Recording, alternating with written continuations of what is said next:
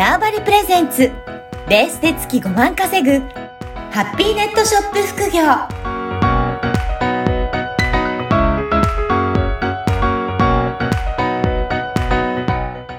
こんにちは、小ラボの岡田です。はい、こんにちは。可能性を広げるネットショップアドバイザーのおじろです。よおじろさん、今回もよろしくお願いします。ろしくお願いします。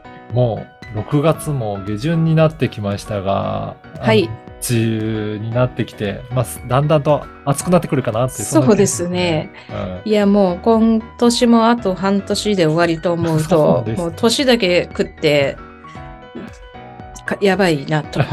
なんか、なんでこんなに毎日早いんだろうっていう。いや、早いですよね。な季節のなん巡るのがね、なんか早いですよね。ちょっと、よ40超えたぐらいから倍速、倍速だ倍速になってきた気がしますけどね。そう。いやいや、そんなね、お忙しくされてると思うんですけど、この、なんか今の時時期ぐらいって、この販売の、えーネはいットショップだったりとか、本当に、えー販売するときとかって、なんか今やっておかなきゃいけないようなこととかってあったりするんでしょうか？そうですね。まあ、あの、こう夏休み、夏休みになる、はい。まあ、向けてっていうことだ。まあ、季節が変わってくるので、6月。うん。まあ、まず、あの、ちょっと夏らしいラインナップというか、そういうのをまず揃えるってことと、なんか、あの、特に自分のネットショップとかに冬物みたいなものがうん少し余ってたら、一旦、あの、非公開に、冬までちょっと。あの、封印しといた方がうんいいかもしれないですね。そうですね。なんかお店としての見栄えとしても、季節が変わったのにずっと残ってると、あれ、なんか ずっと変わらず、そうなんなですよ。見た目もあんまりよろしくないですね。良くないし、放置してる風に見えちゃうし、うんあと、な、なんか、ま、真夏の暑い時に、暑いじゃないですかなんかね本当に暑暑い時に、真冬のコートとか絶対見たくないんですよ。イライラしてきて。そうそう。そう。そういったのもあって、やっぱり季節が変わるときにはいろいろ商品を見直したりとか、次の季節の準備しておくっていうところは大切ですね。そうですね。まあ、6月だったらギリ、うん。まあ、冬物があってもうん、ま、まだ、あの、まあ、寒い日もあるからね、みたいな感じの時期なので、一回、ちょっと7月になるともう本当にちょっと初夏、初夏っていうか、真夏になるので、うん。一、回この時期に、その、まあ、冬とか、まあ、春、春のものはまだいいと思うんですよ。冬とかのグッグッズというか、そういうのが残ってないかを、一回確認して、ちょっと、あの、また冬が巡るまで一回ちょっと非公非公開にした方がいいかなっていうのがまず一つですね。で、やっぱり、あの、日本って四季があって、うん季節によって咲く花があったりとか、まあうん季節によってなんかイメージする色みたいなものがあったりしますよね。で、6月だとやっぱアジサイが咲く時期ですし、アジサイってやっぱ夏の花とかうん。があるので、なんか、まあ何でもいいんですけど、ものは。まあ実際、そういった季節のものを少し取り入れてうん。みる。なんかスイカの、スイカのなんかの模様とか、ちょっと夏っぽいやつ、はい。そのシーズンを少し、やっぱり、あの、まあそこがす、日本ってすごいいいとこだと思うので、四季を物で感じる花とか。うんなので、そこは、あの、まあ、い生かさない手はないと思う。ですねですね。うん。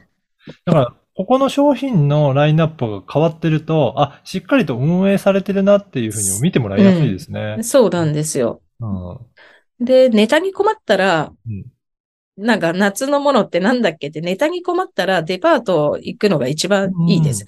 ウィンドウショッピング行って、はいあそういえばこう、あ、こういう夏ってこんなんだったなとか。じゃあ、そこも参考にしながら、自分のネットショップとかも準備していくといいですね。いいですよね。特にね、今年はもう、あのコロナ、コロナも少し、うんあの、落ち着いてきて、いろんなことの規制が、うんあの、少なくなってきたから、でも、なんか、ついつい、あれ、夏ってこんなんだっけとかで、ちょっと忘れ、なんか3年間。動いてないから忘れがちなこ、忘れてることとかもあって、そう、私もなんか久々に、あれ？なんか、な、そういえば夏ってこんなん、こうだったなとか言って思うことがあるので、やっぱ、ちょ、ちょっとその出かけていろいろ見てみるのも参考になるかなと思いますし、季節はしっかりあの商品とかお店にあの反映していく。うん。で、あとはもう一つは、あの、夏になるとバーゲンセールみたいなものがデパートとかいろんなところでやるので、はい。ついでに乗っかってみる。うん、うん。あの、何でもいいです。理由、理由は。なんかな夏セールでもいいいいし、ですね。そう。そういうのもいいですよね。準備しとくと。うん。だとすると、やっぱりそういった世の中の他の、まあ、リアルのお店だったりとか、デパートだったりとか、そういったところもいろいろチェックしながら、まあ、はい。参考にしていって自分のお店作りにも活かしていただけるといいですね。もう本当にいいと思います。特に、あの、ネットショップとかは、正直やり直しが効く。あ、ちょっと間違えたと思ったら消せばいいっていうはいやり直しが効くんですよ。うん。あ、あってて、なんか 5, 5時とかも、あ、間違えましたで済むじゃないですか。はい。だけど、デパートとか、そういうお店って、あ、間違えました。じゃ済まないんですよ。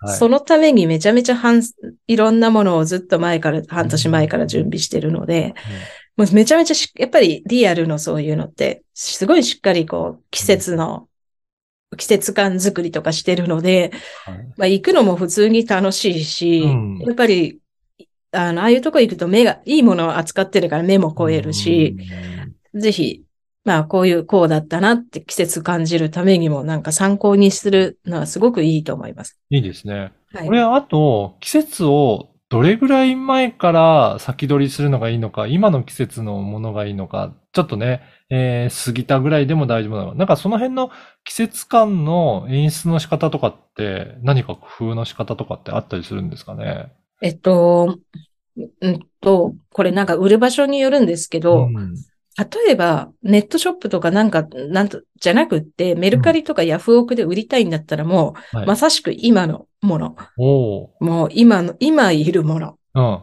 がいいんですけど、ネットショップとかだったらちょっと先取りした方がいいああ。ですよね。そっか。そういった売る場所によっても、本当メルカリが今欲しいけどないからっていうので、メルカリ探しに来てるっていうことですね。もう、っていう、だともあるし、もうあらかじめ、じゃあ、えっ、と、8月の日焼け対策みたいな、日焼けのなんとか傘みたいな感じで、もう6月ぐらいから、こう、夏に向けて2ヶ月ぐらいはい先取りでこう準備するはい。みたいなものもありですよね。なんか、例えば母の日とかだったら、3月のひな祭りかなんかが終わったらうん、母の日の告知が世の中に出てもう出てきて。はあ、はい。来るじゃないですか。それと同じ2ヶ月ぐらい前に、まあ2ヶ月後のイベントをこう出してあいく。あ。だからまあまあ、小売りだったらそれで全然いい。なんかあの、これが卸売りとかだったら半年先になってくるので、そう。そうですよね。だからそこはいろいろとやってる業種とかも考えていきながら、どれぐらいの季節のところで出していけばいいのかっていうのは、やっぱり見据えておく必要がありますね。そうですね。一応なんか、小売りだったら2ヶ月先うん。の準備を。今する。うん。うん。あ6月、そうですね。6月だったら、あの、まあ、海のうん。ね、日焼け傘みたいな、日焼け傘っていうかなんか、海の、海に持ってけそうなバッグみたいなやつとか。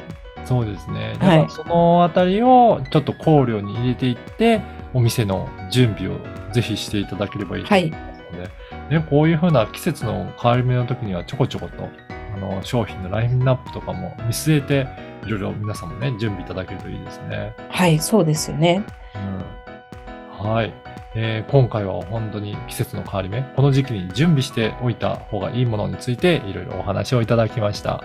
おじろさん、どうもありがとうございました。はい、ありがとうございました。この番組はバーチャルオフィス縄張りの提供でお送りいたしました。